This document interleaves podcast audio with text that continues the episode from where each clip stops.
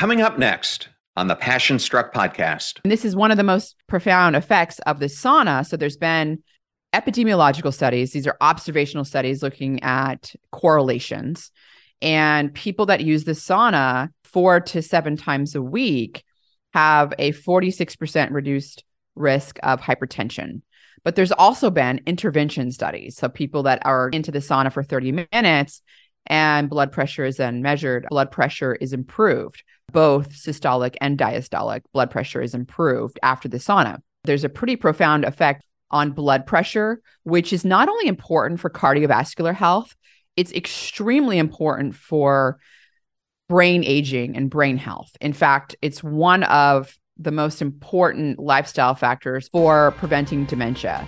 Welcome to Passion Struck. Hi, I'm your host, John R. Miles, and on the show, we decipher the secrets, tips, and guidance of the world's most inspiring people and turn their wisdom into practical advice for you and those around you. Our mission is to help you unlock the power of intentionality so that you can become the best version of yourself. If you're new to the show, I offer advice and answer listener questions on Fridays. We have long form interviews the rest of the week with guests ranging from astronauts to authors, CEOs, creators, innovators, scientists, military leaders, visionaries, and athletes. Now, let's go out there and become Passion Struck. Hello, everyone, and welcome back to episode 275 of Passion Struck, ranked by Apple as one of the top 20 health podcasts. Thank you to each and every one of you who comes back weekly to listen and learn how to live better, be better, and impact the world. And if you're new to the show, thank you so much for being here, or you simply want to introduce this to a friend or family member, we now have episode starter packs, which are collections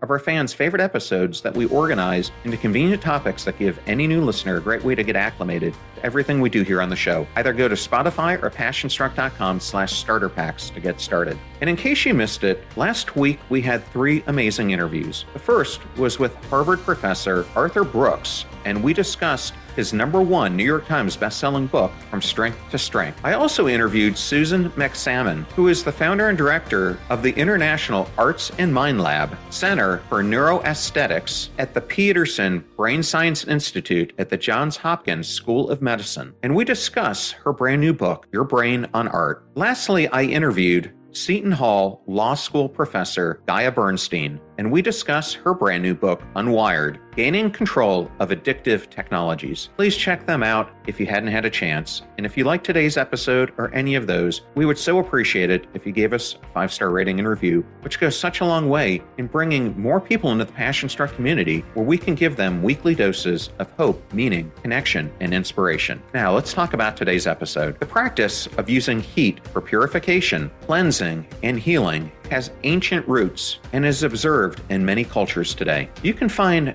many variations of this practice from the banyas of Russia, the sweat lodges of American Indians, and the famous saunas of Finland. Sauna use, also known as sunbathing, involves passive exposure to extreme heat for a short duration of time. The exposure causes mild hyperthermia, which triggers a thermoregulatory response involving various mechanisms to restore homeostasis and prepares the body for future heat stressors. In my interview today with Dr. Rhonda Patrick, who is a renowned scientist and health educator, we discuss why in recent years sauna bathing has gained popularity as a way to improve overall health and increase lifespan, backed by compelling data from observational, interventional, and mechanistic studies, she explains how the ongoing Kuopio ischemic heart disease risk factor study, which has followed over 2,300 middle aged men from eastern Finland, has shown strong associations between sauna use and reduced risk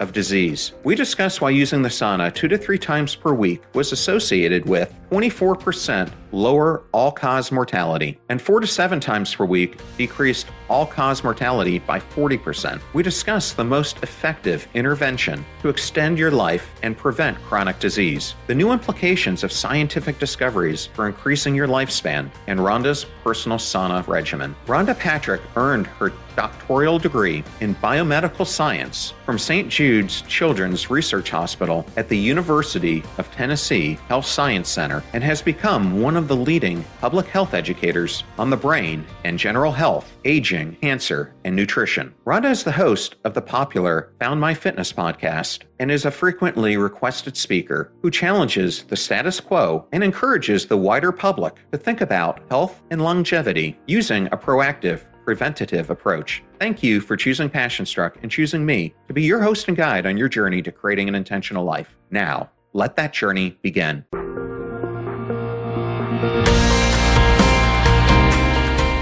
I am absolutely thrilled and honored to have Dr. Rhonda Patrick on Passion Struck. Welcome, Rhonda. Thanks, John. It's a real great pleasure to be here. I'm excited to have our discussion, all things health and longevity today. Well, I've consumed your content for a very long time. And I have to say, you were really, if not the first scientist, one of the first to really bring rock solid academic content to the masses. So thank you for all that you've done over the years. There have been a lot of people who followed after your start. Thank you. Enjoy what I do. It's nice to make a difference in people's lives and feel good about it. Well, before we jump into the interview, I did want to give you a chance to talk about your fabulous podcast, Found My Fitness. And I thought we'd just jump into that right off the bat because I think it's such a valuable source for so many of the listeners of my show. Oh, I appreciate it. Um, yes, I do have a podcast called Found My Fitness. And I always enjoy getting new listeners. I do interviews with experts. Most of the time, they are scientists, researchers, physicians that are doing research in the fields of health and medicine and breaking down some of the low hanging fruit lifestyle factors that and the science behind them in terms of what people can do to improve the way they feel and the way they're aging, improve their disease risk, lower their disease risk in that sense. You know, we put out a variety of great shows and episodes. We have one we just did on Alzheimer's disease. And so um, you can check that out on Spotify, Apple Podcasts, YouTube. The podcast is Found My Fitness. Get ready to supercharge your hiring experience with Indeed, our fantastic partner. We at Passion Struck are all about seeking smarter, more efficient ways to do things, and Indeed perfectly aligns with this philosophy when it comes to hiring. It's more than just a job site, it's a comprehensive platform that revolutionizes the way you find the perfect candidates.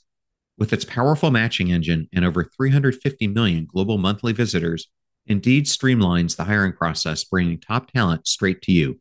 No more sifting through endless unqualified resumes. Indeed does the heavy lifting just for you.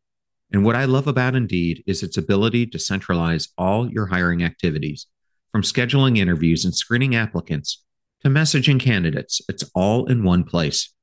During my career, I've hired thousands of employees, and I only wish I had Indeed's efficiency and speed back then. And here's a fact that absolutely blows my mind 93% of employers, according to a recent survey, say Indeed delivers the best quality matches over other job sites. That's quality and speed hand in hand. And listeners of this show will get a $75 sponsored job credit to get your jobs more visibility at indeed.com slash passionstruck just go to indeed.com slash passionstruck right now and support our show by saying you heard about Indeed on this podcast. Indeed.com slash passionstruck. Terms and conditions apply. Need to hire? You need Indeed. I know all those discount codes are difficult to remember, so we put them all at passionstruck.com slash deals. Now, back to Passionstruck. So thank you. As the audience who are regular listeners know, I've had a number of recent guests on the show talking about longevity science and reverse aging people like Mark Hyman, Kara Fitzgerald, Amy Shah, and Will Cole. And I know this is an area that you specialize in as well, Rhonda. However, I've gotten a lot of feedback from the audience that they want to do more of this, but some of the things that they hear, maybe from David Sinclair or others, are cost prohibitive. And I was hoping that you could share some of your more cost effective secrets that can go a long way in helping the listeners increase their health span? Well, I can certainly speak to factors that I think are important for healthy aging things that I personally am doing in my own life, and also things that I think are low hanging fruit. In other words, things that are not so difficult for people to do. What I focus on in my own life as I head into my mid 40s is really an important one. I think the most important one that doesn't really cost any money because you can do it anywhere for free is short bursts of vigorous exercise. So, I mean, getting your heart rate up to an estimated 80% max heart rate for short periods of time. And we can dive into this a little bit later, but I think it's hugely important for Im- improving the way our brain is aging and also improving our overall health of our cardiovascular health and other organs in our body as well. So you can do a sprint, you can do you could do some burpees. I mean these things don't require equipment, they don't require a gym membership, right? They just require effort. So really you have to be willing to put in effort. And so cost prohibitive is one thing. What I've noticed is one of the biggest barriers in that people tend to have is the effort barrier. So if you could just bottle up exercise in a pill, I mean, it would be the most anti-aging pill you would ever find. Like there's nothing more powerful and more potent in improving the way you age, delaying age related diseases, improving your mental health, the way you feel, than exercise and particularly vigorous exercise. So that's one. Two, I really think there are a lot of low hanging fruit things that we can reach in terms of are micronutrient deficiencies. So these are about 40 or so essential vitamins, minerals, fatty acids, amino acids that we can get from our diet. We need to get from our diet because our body requires them. We don't make them in our body. However, most people are not eating diets that are getting adequate amounts of certain micronutrients. And one of the micronutrients is actually even made from sun exposure. So this would be vitamin D. It's actually much more than a micronutrient. It's a hormone. Steroid hormone regulates more than 5% of our human genome. And many genes are important for brain function, making serotonin, for example, which regulates the way you feel, regulates your executive function, your memory, learning but also the vitamin D regulates immune function and the way your immune system is working, how you're able to fight off infectious diseases, how that our immune system is working with age. So, most people nowadays, we spend a lot of time inside. We spend a lot of time on our laptops in our cubicles doing podcasts here. I mean, we're not outside doing farming like we did pre industrial era, right? So many people are not making enough vitamin D in their skin. If you look at a lot of these national nutrition and health surveys NHANES, about 70% of people in the United States do not have adequate levels of vitamin D. That would be blood levels of the precursor to the hormone of about 30 would be the lowest amount. So 30 nanograms per milliliter. Ideally, if you look at meta analyses of a variety of different studies published over the last 30 years, people that have blood levels of 25 hydroxy vitamin D is actually the biomarker that's measured when you go to the doctors. Can get your blood vitamin D measured. Between 40 to 60 nanograms per milliliter is the ideal range in terms of people have the lowest all cause mortality. In other words, they are less likely to die earlier in life from many different non accidental causes of death cancer, respiratory disease, heart disease, neurodegenerative disease, for example. So, vitamin D supplements are one of the cheapest supplements that you can buy. It's pretty much like a penny a pill. At least it was before a lot of the inflation hit. So, I mean, it's definitely a cheap vitamin. And as I said, 70% of the US is not getting enough vitamin D globally. Even if you go to places like Egypt or Saudi Arabia, a lot of people, particularly women, are covered up when they're out in the sun. As we get older, our bodies are less efficient at making vitamin D from the sun. In fact, we're 70% or so less likely or to make enough vitamin D from the sun. So there's a lot of reasons that a vitamin D supplement can be a very low hanging fruit and easy way to kind of get you up to an adequate status. Another one, magnesium is something that's also required for vitamin D to actually be converted into the steroid hormone.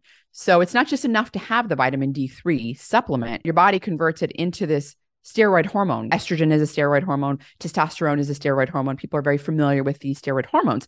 Well, imagine if 70% of the US population was deficient in testosterone. Like that would be big. People would be thinking about it. So, thinking about vitamin D in terms of the fact that it's a steroid hormone, it is regulating our expression of our genes. It's important. Well, magnesium is required to actually convert that vitamin D3 into the active steroid hormone. It's also required for a variety of enzymes that are involved in what's called DNA repair. So, this is something just living, metabolized every time we eat food, every time we breathe in oxygen, we are converting it into energy. And that whole process that what we call metabolism is a wonderful thing, but also as a byproduct of it, we are damaging our cells, we're damaging our DNA. And that's happening constantly. And over time, eventually the DNA gets damaged in a part of it that can lead to cancer, a mutation that can lead to cancer. So DNA repair enzymes in our body are repairing that damage all the time. But for those DNA repair enzymes to work, they need magnesium. Magnesium is what's called a cofactor for them to work. Well, almost half the country doesn't get enough magnesium. Why is that? Well, magnesium is at the center of a chlorophyll molecule, and chlorophyll is what gives plants their green color. People aren't eating enough greens. And so, in order to get enough magnesium, yes, you can supplement. Magnesium, you do need to be a little careful with supplementing with magnesium. There's different forms of it. Many of the forms are pretty equivalent. If you're looking at magnesium citrate or magnesium malate to magnesium glycinate, these are all pretty bioavailable. But as you start to get higher doses above 150 milligrams, it could cause a little bit of a laxative effect, I guess is a good way of putting it. So I personally like to get my magnesium from my food by eating more greens.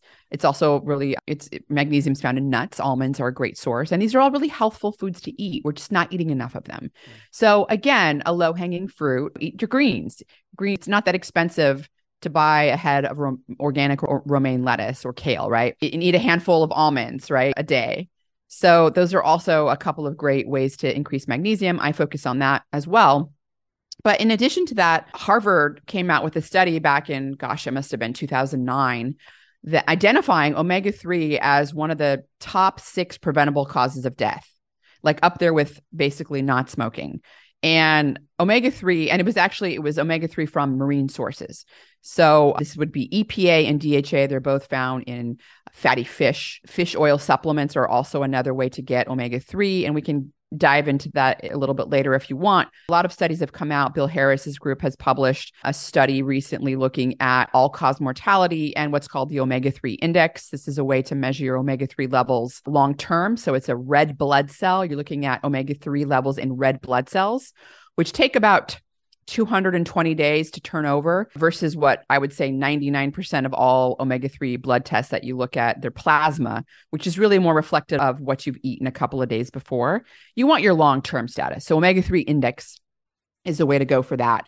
And people that have an omega 3 index high, so 8% or more, which by the way is unheard of in the United States. United States, the average omega 3 index is about 4 to 5%. Japan, they have an 8% omega 3 index.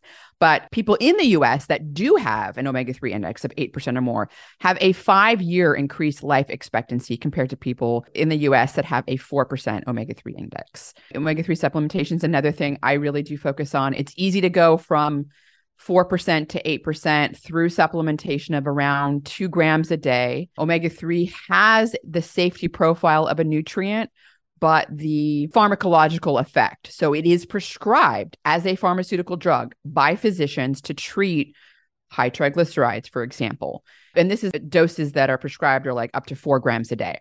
So again, it's one of those easy, low hanging fruit. People are not eating enough fish, and it's pretty easy and relatively cost I think, effective to supplement with an omega 3 supplement. So I also choose to do that. And then on top of my exercise, I also do the sauna. I do a form of heat stress. And the sauna, I know we were going to dive into that. In many ways, the sauna also mimics moderate cardiovascular exercise. And that's also, there's been studies looking at the effects of sauna on all cause mortality, which also have been shown to reduce be associated with reduced all cause mortality as well. So we can dive into that as well. But those are a few of the things. I do also focus on my sleep but i will say sleep and there's a variety of easy things make, making sure you're not drinking caffeine later in the day making sure you are not being exposed to bright blue light. When sun sets like that's all the lights in the house should either either be really dim or they should be red so that your brain it doesn't think it's still daytime sleeping in a quiet, cold room also helps. But I, I will say this exercise and i and as when it's funny because when i became a parent a mother about five years ago as all new parents experience you don't get sleep and there's nothing you can do. No health hack. I mean you can't like you're you have to tend to your baby right? So you're stuck right? There, there's no little trick that you can stop yourself from the sleep deprivation that you will experience for a good year i would say. And I, at that time was wearing a continuous glucose monitor which basically was a way to measure my blood glucose levels daily. And one of the most interesting things i found from wearing is called a cgm continuous glucose monitor. A lot of people ask me oh what foods you eat? Like what did you find? And i'll tell you what's the most interesting thing i found was that my lack of sleep was the thing that caused my fasting blood glucose and my postprandial blood glucose, so the my blood glucose that rises after a meal, to sh- to go out of control. In some cases, almost pre-diabetic. Okay, was the fact that my sleep was being disrupted, and it was so profound. I was like, this is insane. I can't believe this. Like, I would never have known that just disrupting my sleep would put me into this like metabolically unhealthy category. And then I started doing my high intensity spin classes. I was like, okay, like I, I was able to get a moment. It was like after the first couple of months. And it was clear that doing my high intensity exercise totally reversed my high blood glucose, both fasting and postprandial. It normalized. I was back, even though I was still sleep deprived, I was back to what I normally w- was like. And so I started diving in the literature, and sure enough, there's multiple studies showing specifically high intensity interval training and getting that vigorous exercise, getting your heart rate up high, does basically forgive the metabolic effects of sleep deprivation. And there's also been a very big epidemiological study looking at all cause mortality and sleep deprivation getting shorter sleep duration. I can't remember off the top of my head. I think it was six hours or less or something like that. A night was associated with a higher all cause mortality. So people were more likely to get heart disease, cancer, respiratory disease sooner in life, right? And die from it. But only in people that were not physically active. In other words, again, exercise can forgive a lot of sins. And so I'm not saying don't focus on sleep, but I'm saying the number one thing to focus on is exercise. So, with that, long winded answer, John. Let's dive into whatever you'd like to. Well, I'm going to just go back to the supplements just for a second. It, it's interesting. I know a mutual friend of ours is Dom D'Agostino. He lives right up the road from me here in Tampa. And when he was on the show, he said, as you did, that magnesium is one of the most overlooked supplements that can have one of the biggest benefits to our health. I was hoping eh, when you talk about whether it was vitamin D, the magnesium, you get it from plants, but if someone wanted to take a supplement and also omega 3s, can you give what dosages you would recommend? And then with each, should they take them in the morning or at night? Well, certainly I can speak to what I do and perhaps speak to some of the science. I'm not a medical physician, so I can't recommend anything to anyone. With respect to magnesium, as I mentioned, there are different forms of it. I take most of my supplements at nighttime after dinner, and magnesium is one of those. I do take magnesium glycinate, and I think it's around 130 milligrams or so. The RDA for women is about 350 milligrams a day. For men, it's about 400 a day. And that level can go up for physically active people that are exercising, people that are also going into the sauna can go up anywhere between 10, even 20% for like endurance athletes. And so oftentimes you can find also electrolyte supplements as well, because you do lose some magnesium from sweat. You're mostly losing a lot of sodium, but you do also lose some magnesium. So the 125 or 30 milligrams or so a day that I supplement with, I do that to also make sure that I'm meeting my 350 daily requirement.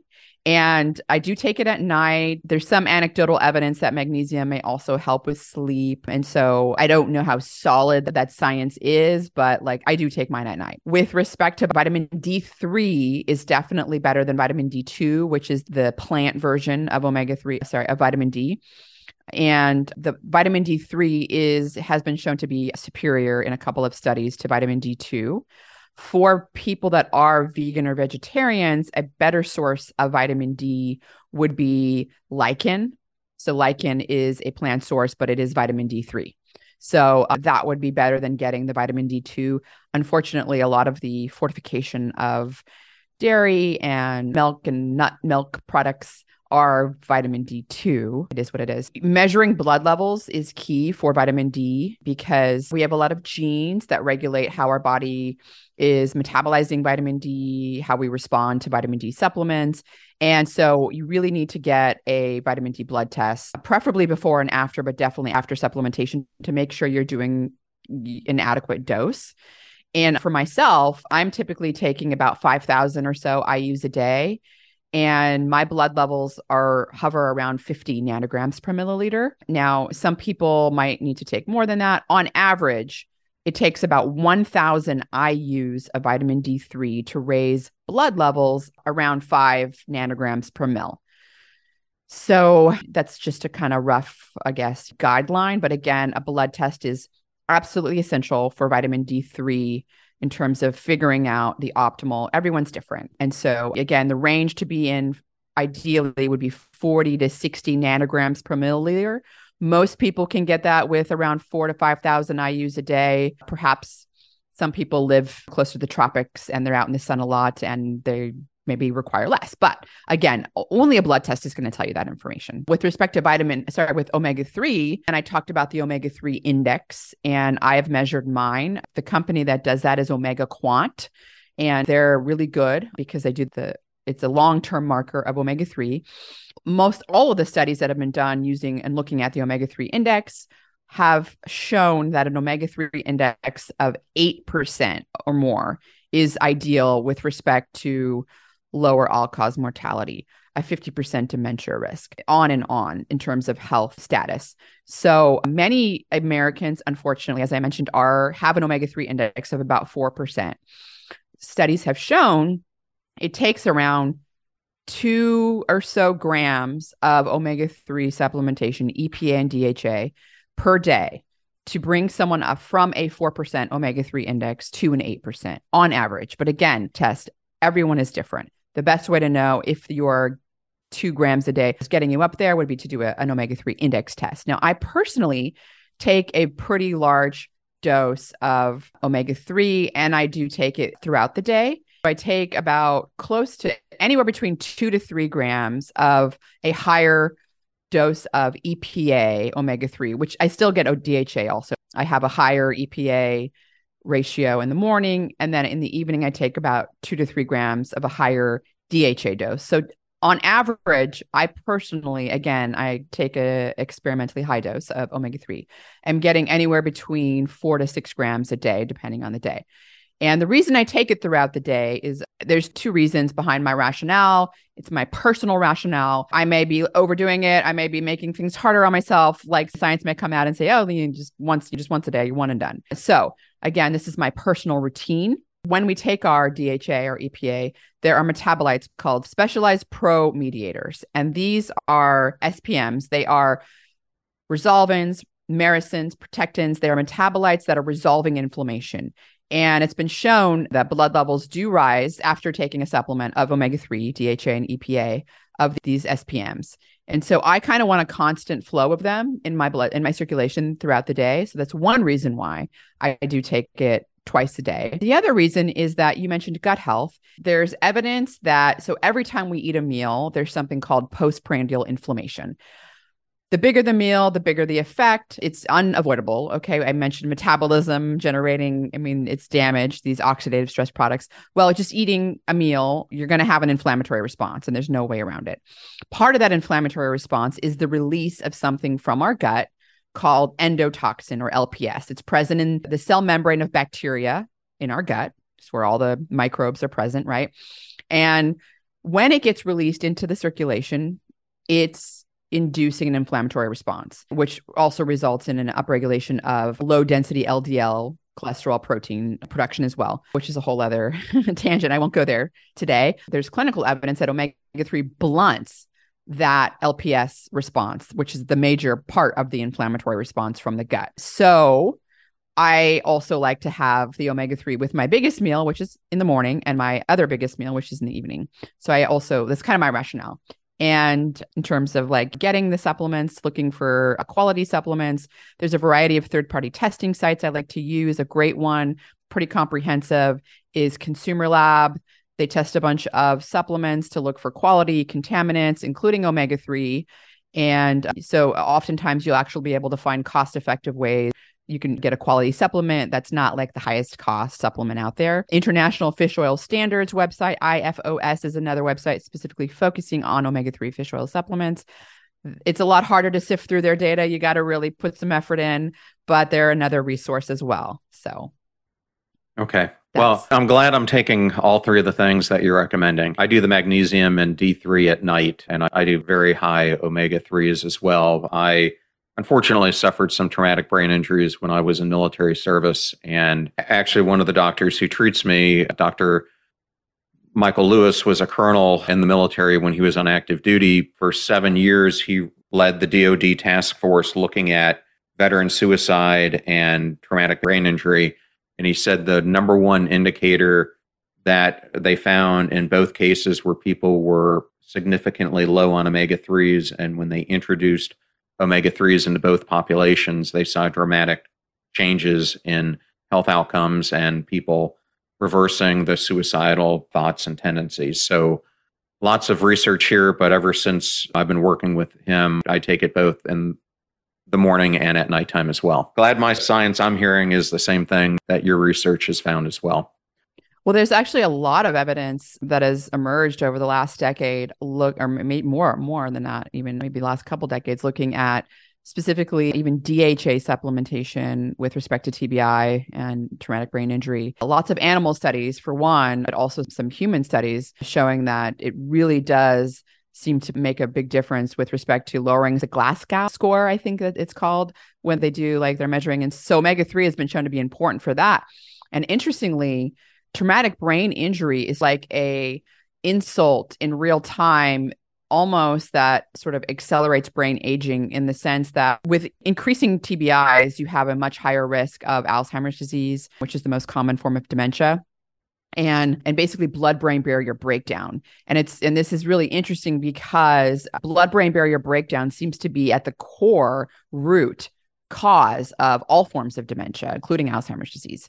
And TBI also causes that. The ApoE4 allele, the biggest genetic risk factor for Alzheimer's disease, causes blood brain barrier breakdown. Type 2 diabetes, one of the major lifestyle factors that increases the risk of, of Alzheimer's disease, also breaks down the blood brain barrier. And this is what's so interesting, John, is that there is a transporter in the brain that transports DHA into the brain, a certain form of DHA, phospholipid form. It's called MFSD2A. And those transporters, when you disrupt them, the blood brain barrier breaks down. And also TBI, those transporters go away. With aging, they go away. But supplementation with DHA, at least in animal studies, has shown to increase those transporters. In other words, they're responding. When you're bringing in more omega 3, the brain is responding by going, I need to increase this transporter to get more of that DHA into the brain. So there's a lot of what's called mechanistic insight into partly why the DHA supplementation is so important, not only for prevention of dementia and Alzheimer's disease, but also for people that have undergone a traumatic brain injury or that are in some sort of lifestyle like the military or combative sports should be absolutely focusing on making sure they are taking their omega 3 and getting enough of the DHA omega 3 in, in their diet.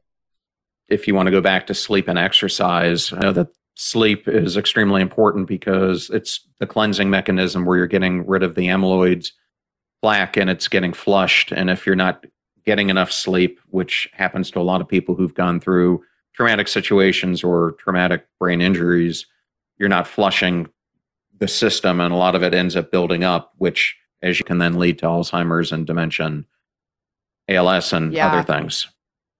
So well, get this, John. The when the blood-brain barrier breaks down, your brain isn't efficiently flushing those amyloid aggregates and other debris out of the brain, even when you sleep. And so, fixing the blood-brain barrier is again at the root. And it's one thing. It's I mean, if you think about it, like if your blood-brain barrier, it's made of vasculature, and if it's compromised, how are you going to be squirting the stuff into the brain to wash it out, right? When the vasculature is falling apart. Yes, sleep is key. You're absolutely right. It's, it's one of the main times that our brain is squirting the cerebral spinal fluid through the brain or the lymphatic system is active to to rinse out all those toxins but again it's even it's less efficient in people that have done undergone a TBI or do have Alzheimer's disease and their blood brain barrier is compromised and so it becomes a vicious cycle right because then you're not getting rid of the amyloid and it's accumulating more and more and so it's probably one of the reasons why TBI does increase Alzheimer's disease risk is the blood brain barrier breakdown and the fact that they're not efficiently cleaning out the amyloid, as well as people that don't have that basically breakdown of the blood brain barrier. No, you're absolutely right. And it's something that because I've had these things, I have put a lot of effort and time studying because I'm trying to do everything I can now to make sure I don't have the long term repercussions that I think through the blood testing work that I get done and the supplementation and uh, the sleep hygiene and other things, I'm trying to make sure I'm not going to have these issues later on in life. Well, Rhonda, we've just deep dive in a couple of very important areas for the audience. If I have time, I might come and revisit a few of those. But I know one of the things that the audience really wanted to hear about is right now, exposure to extreme temperature really seems to be the rage. And we both know that temperature is a powerful stimulus. And I wanted to ask you could you go into a little bit of how do cold and heat kind of overlap when we subject ourselves to them? Where do you find the differences between the two different stressors? The idea behind exposing ourselves to intermittent stress it is beneficial in many ways because we have all these genes in our body that are waiting to be pressed. The buttons are waiting to be pushed. They're stress response genes, they react to stress. And it's something that throughout human history, we've pushed these buttons from the times of our f- physical exertion hunting trying to get food for our families right or running from a threat so so that was the physical activity type of intermittent stress exercise right there's periods of not eating food. We didn't always have Instacart and basically get our groceries delivered to our door whenever we wanted. That's another type of intermittent stress, like a periods of not eating, right? And also, we've throughout our human history eaten plants. These are plants that have compounds in them like sulforaphane present in cruciferous vegetables like broccoli sprouts or resveratrol present in the skin of grapes or curcumin in the turmeric root. Like these are compounds that are used by plants to ward off insects, to ward off fungi. They're toxic to those animals, but when humans ingest them, they activate stress response pathways. So we have a whole host of genes in our body that are just sitting around waiting to be turned on by some types of what's called intermittent stress. This is actually good forms of stress. Now, there's obviously chronic stress the, when we think of the word stress we usually think of as the bad types of stress. So the kind of stress financial stress social stress relationship stress the emotional stress psychological stress the the kind of ptsd kind of stress right? Those are the chronic types of stress that are causing rumination. They're causing the inflammatory response to increase. It's not the good type of stress. Whereas these short bursts of like intense like stress from exercise or also from the heat so that's another type of intermittent stress. And cold is also another type of intermittent stress. And you asked how these types of stressors overlap. There's a lot of contrast there for sure, and a little bit of similarity as well. And the similarity has to do with what I was talking about. We have these genes, they're called stress response genes. And they oftentimes are genes that activate antioxidant pathways. They're helping negate some of the oxidative stress that happens just from normal aging, normal metabolism, but also from other things like air pollution and ionizing radiation and factors that are a little bit external to us, right? Well, there's also activation of anti inflammatory pathways, pathways that are negating inflammation, because when you do ex- expose your body to this short term stressor, it does release a little bit of an inflammatory response, but the body responds in such a way that it produces anti inflammatory molecules, often cytokines and other molecules, to a more robust degree, such that the net effect is anti-inflammatory, right? And it's lasting, it's a lasting effect. There's other stress response pathways that have to do with repairing damage, DNA damage, or getting rid of stuff, gunk, cellular debris, things floating around inside cells. Well, one of the stress res- response pathways is also activated by many stressors, including temperature changes, and they're called heat shock proteins. Heat shock proteins as their name implies, they do robustly respond to elevations in core body temperature, whether we're talking about from physical activity like exercise, that elevates core body temperature, or we're talking about the ambient temperature change, like sitting in a sauna, dry, hot sauna, or even an infrared sauna, or sitting in a hot tub or hot bath. These are also increasing temperature and they increase the production of something called heat shock proteins. Heat shock proteins basically help our proteins inside of our cells maintain their proper three dimensional shape so that they're not aggregating together. So, heat shock proteins play a, an important role. You mentioned amyloid plaques earlier. Well, amyloid beta plaques form because they basically start to become misfolded. And when they become misfolded, they aren't cleared out properly. We, our system has a way of getting rid of proteins and that doesn't happen. And so they start to aggregate and form plaques. This can happen in the brain in the terms of amyloid beta plaques. It can happen in the cardiovascular system as well. So heat shock proteins play a role in preventing that aggregation and, and helping these proteins basically stay in their proper shape and form. Heat shock proteins are activated by cold as well because they respond to stress, not just temperature. Temperature does robustly activate them, but cold stress can also activate heat shock proteins. So I think that's one overlap between, I would say, the heat stress and the cold stress, these two types of temperature intermittent stress forms. Another overlap between the two would be the release of what's called norepinephrine. So norepinephrine is it's a hormone that is produced in, in circulation and it regulates regulates everything from vasoconstriction to heart rate but it's also a neurotransmitter that can produce be produced in the brain now cold exposure uh, robustly activates norepinephrine. And it is partly also one of those things that is a stress response, right? The st- stress kind of activates it, which is why heat also activates norepinephrine. Cold very robustly activates it. And in the brain, cold exposure in the brain is norepinephrine. And you can also measure that in plasma. And anywhere, literally 20 seconds at like 40 degree Fahrenheit water can increase it twofold. So those are some overlaps. There's also some contrasting effects. So, for example, heat stress increases vasodilation, increases blood flow, whereas cold causes vasoconstriction, does the opposite. But when it comes to like some of the similarities, I would say those are some of the top factors that come to my mind. With respect to like going from hot to cold, we can get into that a little bit. But there are some cultures that do practice that. For example, Finland, where saunas are ubiquitous, they're very common. Most people have a sauna, a personal sauna at their home. And there's public saunas that people can freely use them as well. A lot of the Finns also go from the hot sauna into the cold, and they kind of do that back and forth as well. Not a lot of science looking at that. There's a little bit. It is something that is commonly practiced in some cultures like Finland and also, I think, Russia as well. And I'd be interested in understanding what led to your interest in saunas to begin with. My answer will probably surprise you. So, my interest in saunas began back in around 2009 when I was a graduate student trying to eagerly earn my PhD. And I lived in a, an apartment, a studio apartment across the street from a YMCA. And so, on my graduate student stipend, which was not very much, I was able to get a reasonable membership to the YMCA. And so I would go over there and they had a sauna. And I would use the sauna in the mornings before I would go into my research lab, before I would do my experiments for the day.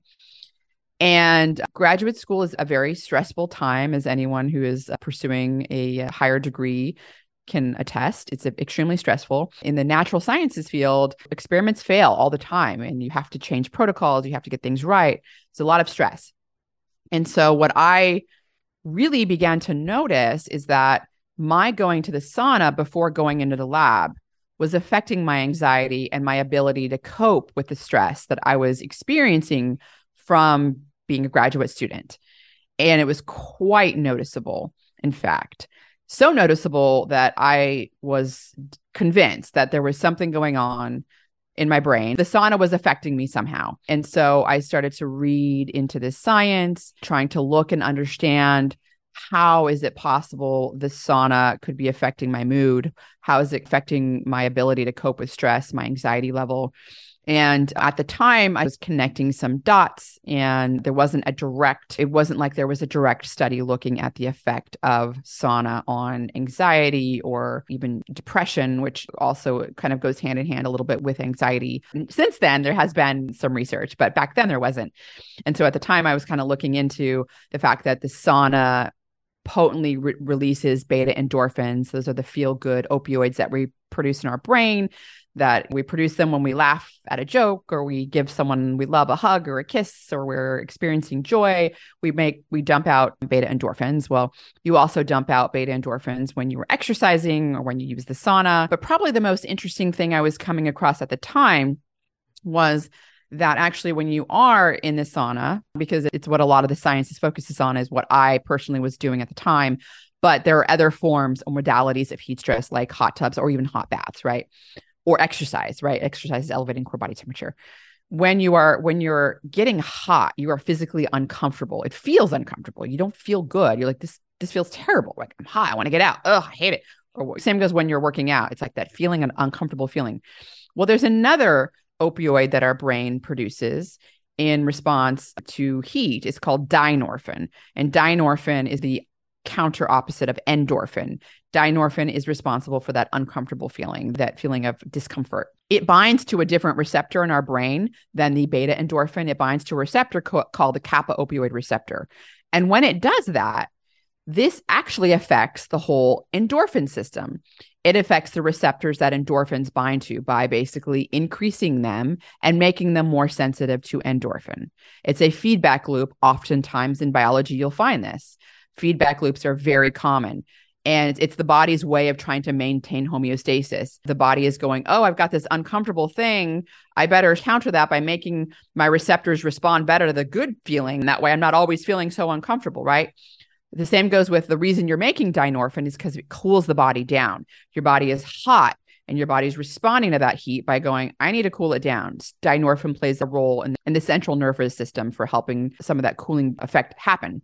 And so I came up with this hypothesis that through the heat stress, my endorphin system was now sensitized days later. In other words, when I was getting a little hit of my endorphin, I was feeling it better. I was it was a greater effect and it was lasting longer. I published a review article in 2022 in the Journal of Ger- Experimental Gerontology, where I talk all about the many health benefits of the sauna and how it can improve and extend our health span. And part of that, I talk about this endorphin pathway. But since then, there's been a lot of data looking at the effect of heat stress in the form of actually infrared radiation. So, infrared saunas typically don't get as hot as traditional saunas. Many of the health benefits from traditional saunas happen around 174, I would say, to 179 degree Fahrenheit. 20 minutes at that temperature in terms of looking at benefits on cardiovascular related mortality lower, up to a 50% lower cardiovascular related mortality using that four times a week, all cause mortality 40% lower, and other benefits. Well, infrared saunas only get up to about 140 degrees Fahrenheit. They use a different way to to heat up the body. They're using infrared wavelength, so infrared radiation. And so there's been some research first came out of Dr. Charles Raison's lab. I had him on the podcast several years ago. Phenomenal guy, brilliant. And he had done a pilot randomized controlled trial looking at heat stress and they used this kind of funny device that was an infrared device that basically would elevate core body temperature to a pretty much feverish state. So, I mean, people were elevating their core body temperature, I think about two degrees. And so they were getting up to about 100 degrees Fahrenheit body temp, close to 101. And they had a placebo or sham control that would basically just heat the person up just a little bit, but it wasn't like getting them it wasn't getting it was enough to make them think they were getting the treatment right a placebo control and what he found was just a single treatment of that had a robust antidepressant response in people with major depressive disorder. Okay, these are people that actually had major depressive disorder and they weren't typically responding to antidepressants. And one treatment of this heat stress, which is kind of like a quote unquote sauna, had an antidepressant effect that lasted six weeks oh, after wow. the one treatment. Right, exactly. And and it was only so this was only in the treatment group. The sham control group did not experience that effect. And so since that time, Charles and his one of his mentees, Dr. Ashley Mason, who now has her own lab at UCSF, um, I've also had her on the podcast and I'm uh, collaborating with her on a couple of studies. She has now carried on the torch and she is looking at the effects of her protocol, which is using what's called a heat bed. It's a infrared sauna heat bed that is basically raising people's core body temperature again to a similar degree up, up to I think even up to like 101 Fahrenheit. So these people are getting hot and it, it's a pretty pretty extensive protocol. I mean they're in there for like 45 minutes and the, the I can't it's not published but I can't all I can say is the results are looking very promising and it's very exciting. So that's how I got into the sauna, the effects on the brain. A lot of people are focusing on effects, cardiovascular effects, very robust cardiovascular effects, but also effects on mental health. And it's interesting because we know exercise is, in fact, there's been some new studies coming out directly comparing exercise to antidepressants being a better effect than antidepressants on basically depressive symptoms than antidepressants, classical antidepressants like SSRIs. And so, of course, as John focusing on behavioral changes, you have to have a person that's willing to put an effort to exercise. And it's, it is a problem. People that are depressed don't have that motivation to go and run and get on the Peloton or get on the exercise bike or just do it. Like some do, and that's great and it's exercise is king. But this is kind of where the sauna comes in, right? Because you're talking about people think it's like a spa treatment, right? They don't have to do much, but be willing to get in there and feel uncomfortable. Like it's not comfortable to be hot, very hot. Okay. So you are still going to be uncomfortable, right? But the response to uncomfortable feeling could be so beneficial and so worth it. And I do think the compliance is easier to get a person to step into a heat bed sauna or compared to getting them to get on a Peloton, at least in my experience with family members that I personally am trying to get them to work out, I can at least get them in the sauna. I just want to um, reiterate some of the things that you just talked about. So, some of the health benefits associated with sauna are better cardiovascular health. It aids in uh, reducing the risk of congestive heart failure, if I understand that correct, hypertension, inflammation. So, those are just some of the health benefits, not getting into the mental health and cognition benefits. Did I miss any of the major ones? Well, yeah, let's dive a little more into the cardiovascular because it's a little more nuanced than that. So, sauna, in many respects, heat stress, hot tub, hot bath, sauna, the physiological response to heat is happening, the same thing that's happening with exercise. So, the physiological response is very similar. Your heart rate elevates to about 120 beats per minute. That's indicative about moderate intensity aerobic exercise. You your blood flows increase to the skin to facilitate sweating. So you start to sweat and helps you cool down. These things all happen when you're in a sauna or hot bath or hot tub, and, or when you're doing phys- moderate physical aerobic exercise. In fact, there's been a head-to-head comparison the sauna 20 minutes in a sauna a hot sauna mimics 20 minutes on a stationary bike intensity aerobic exercise. So this is, I think, about 100 or so watts basically on a stationary bike. So the same effects are occurring. So basically, while you're doing the sauna, while you are exercising on the stationary bike, your heart rate elevates, your blood pressure goes up during that activity. However, when you are completed with the sauna or the exercise bike, blood pressure goes down, it improves. It goes down even below what your baseline is. So this has been a head-to-head comparison, this sauna. And this is one of the most, I would say, profound effects of the sauna. So there's been epidemiological studies. These are observational studies looking at correlations. And people that use the sauna four to seven times a week have a 46% reduced risk of hypertension. But there's also been intervention studies. So people that are again just get on get into the sauna for 30 minutes and blood pressure is then measured, blood pressure is improved. Both systolic and diastolic blood pressure is improved after the sauna. And so there's a pretty profound effect on blood pressure, which is not only important for cardiovascular health, it's extremely important for brain aging and brain health. In fact, it's one of the most important lifestyle factors. Early blood pressure control is one of the most important lifestyle factors for preventing dementia. And about 50% of people in the United States have hypertension, but 20% of young adults, so these are people that are age 18 to 39, 20% of those young adults have hypertension. That's where it's the most dangerous. And those are the people that probably don't care as much. They're like, I'm young, whatever. Well, it's the cumulative exposure to high blood pressure that's damaging blood vessels at the blood brain barrier. That's that thing we talked about at the beginning of this podcast that starts to basically it's like the early signal of blood brain barrier breakdown when you're when you're basically damaging those blood vessels. So blood pressure is extremely important early on. And so that is one of the things that both exercise and sauna have in common. They very robustly improve blood pressure. You mentioned congestive heart failure. Well, the sauna use, there's been studies out of Finland from Dr. Jari Laukkanen's lab. Dr. Jari Laukkanen has done a lot of these observational studies looking at the sauna, and he has found that sudden cardiac death is 22% lower in men that use the sauna two to three times a week. 63% lower in men that use the sauna four to seven times a week. This is a typical Finnish sauna, 174 degrees Fahrenheit temperature around 20% humidity. So it actually feels a lot hotter, 10 to 20% humidity, actually. And 20 minutes was like the key sweet spot for actually the numbers that I just quoted.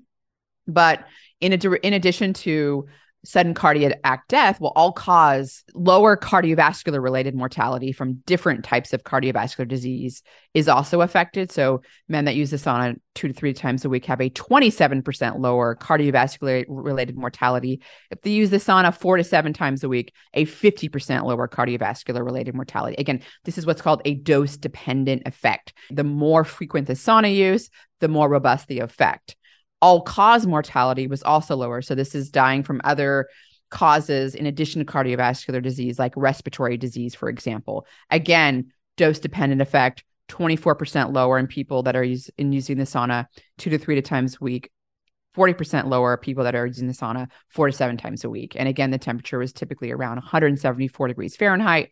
20 minute session was the key.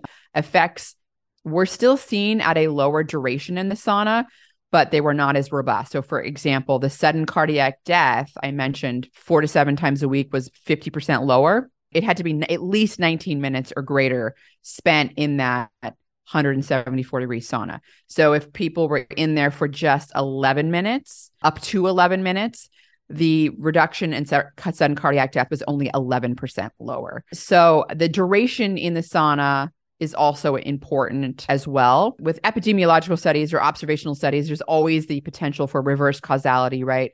Well, maybe people that are healthier can just stay in the sauna longer. Well, Dr. Jari Laukkanen is very aware of these things and they control for many different potential factors body mass, serum cholesterol, blood pressure, smoking, alcohol consumption, physical activity, socioeconomic status. They control for all these factors. In addition to that, within a cohort of unhealthy people. So these are people that were metabolically unhealthy, had type 2 diabetes, they had hypertension. They also had a protective effect if they stayed in the sauna uh, as well. And so it's not just a, oh, you have to be healthy to stay in the sauna. Well, the, guess what? Unhealthy people were staying in the sauna for 20 minutes and they experienced a benefit. So I do tend to think the reverse causality argument's a bit lower particularly considering now all the intervention data we have. As I mentioned, the blood pressure, there's intervention sauna studies showing that it lowers blood pressure. There's intervention trials showing that it improves heart rate variability. So, this is the ability of your heart to respond to a stressful situation, which you want your heart to be your heart to be able to, if there was a heart attack or something like that happening, you want your heart to re- respond in a favorable way, right? So, so intervention data is also shown to improve what's called arterial compliance. So this people that spend 30 minutes in the sauna, their arterial compliance was improved. In other words, the ability of their arteries to respond to a to con- to constrict and uh, and vasodilate again, uh, responding to a stressful situation, it is improved. So that's also from again intervention trials. Also, intervention trials showing that inflammatory biomarkers so they do go up, but this responds also in the body producing more anti inflammatory molecules. So, for example, IL 10 is also increased after a sauna. Looking at the greater body of evidence, the observational data, and the intervention data as well. I think putting them together, we also have mechanistic data from animal studies. I think in general, it all points to the fact that heat stress is a beneficial type of stress on the body. And moreover, it's beneficial in combination with exercise. In other words, I've been talking about how sauna mimics your heat stress mimics moderate cardiovascular exercise. But the reality is, there's data showing that actually people have a better what's called cardiorespiratory fitness, oftentimes measured by VO2 max. This is the ability of your lungs to breathe in oxygen during physical activity and get them to your muscles, performing working muscles. And cardiorespiratory fitness is a biomarker of health. It can predict, again, it can predict healthy aging. It's associated, a, a, a higher cardiorespiratory fitness is associated with a lower all cause mortality. So people that actually exercise and use the sauna have a higher cardiorespiratory fitness compared to people that exercise only or sauna only. So the two together are better than the any one alone. And then even on top of that, Dr. Laukkanen's come out with some new data looking at intervention studies, people that are exercising or alone, or they exercise and do the sauna. Again, their VO2 max was improved if they did both compared to exercise alone. There's also a variety of lipid markers that were also improved as well if they did both compared to just exercise alone. So I think for people that are already physically active, like myself, it is just another reason to go, okay, here's one more thing that actually is, is king. So that's clear. But if I still want to do something even more on top of that, adding the heat stress in the form of the sauna, even hot baths. Hot baths can increase heat shock proteins. We know sauna increases heat shock proteins. You can sit in a 30 minute 163 degree Fahrenheit sauna and increase your heat shock proteins 50%. Well, going in a hot bath, we talk about cost effective strategies at the beginning. Not everyone has a home sauna. Not everyone has a gym membership, or not everyone's gym has a sauna. This isn't Finland where everyone, the saunas are ubiquitous, right? Most people, not everyone, but most people do have a bathtub in their home. And hot bath, 104 degrees, that's a typical typical temperature of a hot tub. So 104 degrees, 20 minutes, shoulders down. Okay. It's not easy to do. It's hot. It's hot. You're going to want to cheat, but you can't cheat. So shoulders down will increase heat shock proteins by twofold after 20 minutes. So again, heat stress. We talk a lot about sauna. That's where a lot of the science is. Hot baths have also been shown to improve depressive symptoms, increase brain derived neurotrophic factor. This is an important neurotrophic factor in the brain that plays a role in not only brain aging, but also in mental health uh, because it helps the brain respond to changing environments and stressful things. So, being able to adapt to a new environment, it's called neuroplasticity. Brain derived neurotrophic factor increases neuroplasticity. As we age, our ability to do that decreases. It's why young people can adapt to things so much better than older people can. But depression also has a malfunction in the neuro- neuroplasticity. And so people that are depressed, often the, there's a connection between they're not able to adapt. And that's causes depression when things are changing and you can't adapt to it it's depressing like you're anxious it's like it, it causes depression so hot baths also play a role in that i know we talked about the saunas helping with depression depression, but I do think there's also a role for other modalities of heat stress as well, muscle mass as well. So, this is another thing that heat shock proteins affect. This is something that is extremely important with age. And in fact, when we were at the beginning talking about my strategies, some of the low hanging fruits, things that I'm doing to improve the way I age, I failed to mention that I have increased my protein intake. I have increased my protein, in the RDA protein intake is 0.8 grams per kilogram body weight. And that has uh, been shown by a variety of experts like Dr. Stuart Phillips, Dr. Brad Schoenfeld. These are they're both experts in physiology. I've had them on my podcast, and they've really shown new techniques, radio labeling, labeling techniques that have found that actually 1.2 is more like the minimum requirement for optimal daily protein intake, 1.2 grams per kilogram body weight. And when you're physically active and when you're older, that number may even go up to 1.6. And so protein intake is really important for maintaining muscle mass. It's one of the major signals for muscle growth, in addition to strength training, which I also do. I sh- should have mentioned that as well. Strength training and protein intake are very important for maintaining muscle mass, which is extremely important for aging. I mean, frailty is a big thing. As you get older and you succumb to some respiratory virus and you go into the hospital, you're going to start losing muscle mass at a rapid rate. And this could be the sort of initiation of the downfall, the trajectory down into mortality. And most of us experienced a family member, a grandparent, perhaps a parent that is that has experienced that. So it's probably a very a common. We all we've we, it's it makes sense, right? Well, going back to the heat, circling back to the heat, heat shock proteins in particular play a role in preventing muscle atrophy. So they, they, basically breakdown of muscle. And uh, this plays a role not only during aging, but also during injury. So there's been some studies that have been done on people where they basically take a limb and inactivate the limb by putting like a cast on it for a period of a week or so and then expose those people to a local heat where their limb is basically immobilized and then or they have a control where they're just at normal room temperature. And it was found that basically exposing this in, inactive this muscle that is not being worked right? So there's it's undergoing atrophy. It was 38% less likely to undergo atrophy if it was exposed to heat. And there's been a variety of animal studies confirming this, where you put a little animal in a little sauna and they're immobilize a limb, and basically it's like they're over 30% likely to less likely to have muscle atrophy occur a lot of ongoing interest now in the effects of heat on basically preventing muscle atrophy, but it is just yet another, I think, benefit to using the sauna or a hot bath or a modality of heat stress, again, to help maintain healthy muscle mass. So these are some of the really robust benefits mental health, cardiovascular health, all cause mortality, also respiratory health. It plays a role in the lungs, VO2 max, healthy aging, muscle. It's just an endless list. And it's very, it's to me, it's very apparent that the sauna or heat stress itself through other modalities like hot baths, hot tubs, jacuzzis should be added to the list of healthy lifestyle habits that people can do to improve their aging process, the way they're aging, their health span, and to improve their disease risk profile.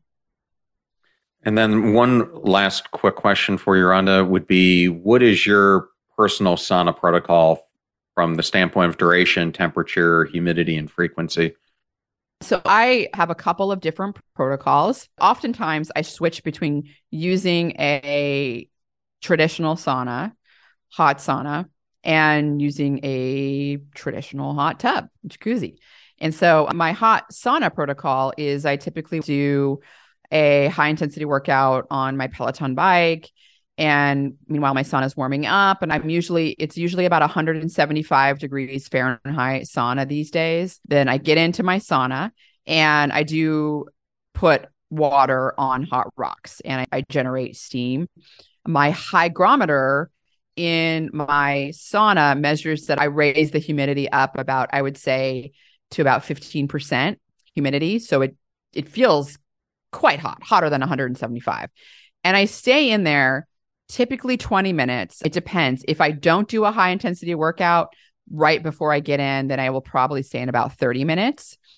And so it really depends on whether or not I'm getting into that sauna right after the workout or not. Now, in terms of frequency, how many times a week I do it. So it depends. I also like to do a hot tub. We have a jacuzzi outside. I like to do it after I put my son to sleep and my husband and I go in there and it's we're under the stars. There's a bit of a very sort of relaxing effect and also it's our time together away from away from our child so we have our personal time together and honestly, I do two forms of heat stress a day, but I probably get my heat stress. I probably am I'm doing I would say likely about six times a week. I do a lot. And that's because I do add in the hot tub as well. And I do like doing the hot tub at night because it helps with my sleep.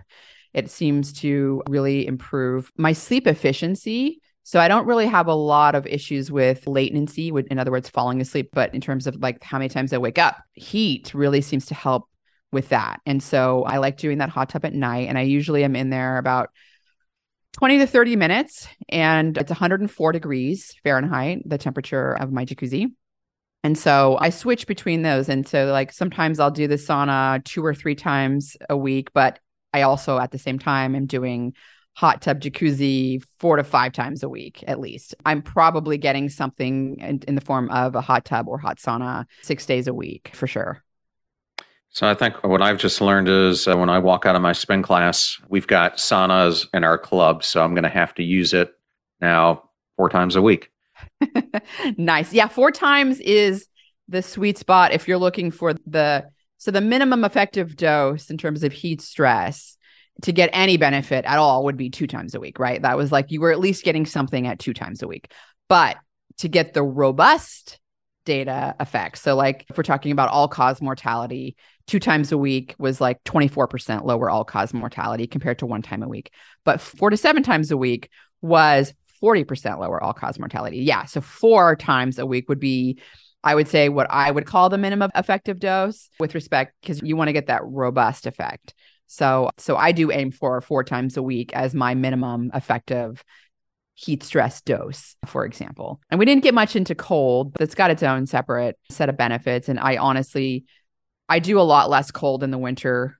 it's just so hard. It's just so hard. In the summer, I'm all about it. I'm in that cold. We got a cold plunge. I'm all I'm in there. It's 50 degree Fahrenheit and it's I just tend to really like the heat more. But the cold has a, has its own set of benefits as well. Where's the best place if someone wants to learn more about you, read your articles, get your great newsletter, etc., to do so? I have a podcast. Found My Fitness podcast is on Apple Podcasts, on Spotify, and YouTube. Just Google Found My Fitness, all one word. We have a website called Found My Fitness, foundmyfitness.com. You can go to it. It has topic pages where we have articles on many of the things we talked about, including the sauna. We have a newsletter we put out that's phenomenal. We talk about a lot of important things that I think are important, sauna, micronutrients. I also put out a lot of show notes on on my uh, newsletter as well. So you can sign up for that at foundmyfitness.com and slash newsletter, or just go to foundmyfitness.com and you'll see that there. But uh, you will find everything there. Foundmyfitness.com has our topic pages. It has links to our podcasts. It has our newsletter. So pretty much everything can be found there. Thanks so much for a great discussion, John. It was, it was very interesting and love conversing with people with similar interests. Yes. Well, thank you so much for coming on the show again. I know this is going to be a fan favorite. So really appreciate you doing this, Rhonda. Awesome. My pleasure. Thank you so much, John. I thoroughly enjoyed that interview with Dr. Rhonda Patrick. I've wanted to have her on the show for a very long time, and I wanted to thank Rhonda and Dan Patrick for the honor and privilege of having her here today on the show. Links to all things Rhonda will be in the show notes at passionstruck.com. Please use our website links if you purchase any of the books from the guests that we feature on the show. All proceeds go to supporting this show and making it free for the listener. Videos are on YouTube at Passion Struck Clips and John R. Miles. Advertiser deals and discount codes are in one convenient place at passionstruck.com slash deals. I'm on LinkedIn and you can also find me at John R. Miles on both Twitter and Instagram, and I provide daily tidbits of inspirational content that complement everything that you hear on the show. And if you want to know how I book amazing guests like Dr. Rhonda Patrick, it's because of my network. Go out there and build yours before you need it. You're about to hear a preview of the Passion Struck podcast I did with Dr. John List, who is the Kenneth C. Griffin Distinguished Professor in Economics at the University of Chicago. He is also the Chief Economist at Walmart. We discuss his latest book, the voltage effect, how to make good ideas great and great ideas scale. Scalable ideas are all alike. Each unscalable idea is unscalable in its own way. But when it's unscalable, it will be because of one or multiple of the five vital signs. So each of these five vital signs, you need to check the box. And if you check the box of each one, you have an idea that has the DNA of something that's scalable. You still have to execute. And that's what the second half of the book is about. It's four little behavioral economic secrets to execution. But the first half really establishes there is a science of scaling and a science of ideas. And we need to start taking that science seriously. Remember, we rise by lifting others. So please share this show those that you love and care about. If you know someone who is looking at longevity biohacks or wants to understand the science behind saunas, then definitely share today's episode. The greatest compliment that you can give us is to share the show with those that you care and love. In the meantime, do your best to apply what you hear on the show so that you can live what you listen. And until next time, live life passion struck.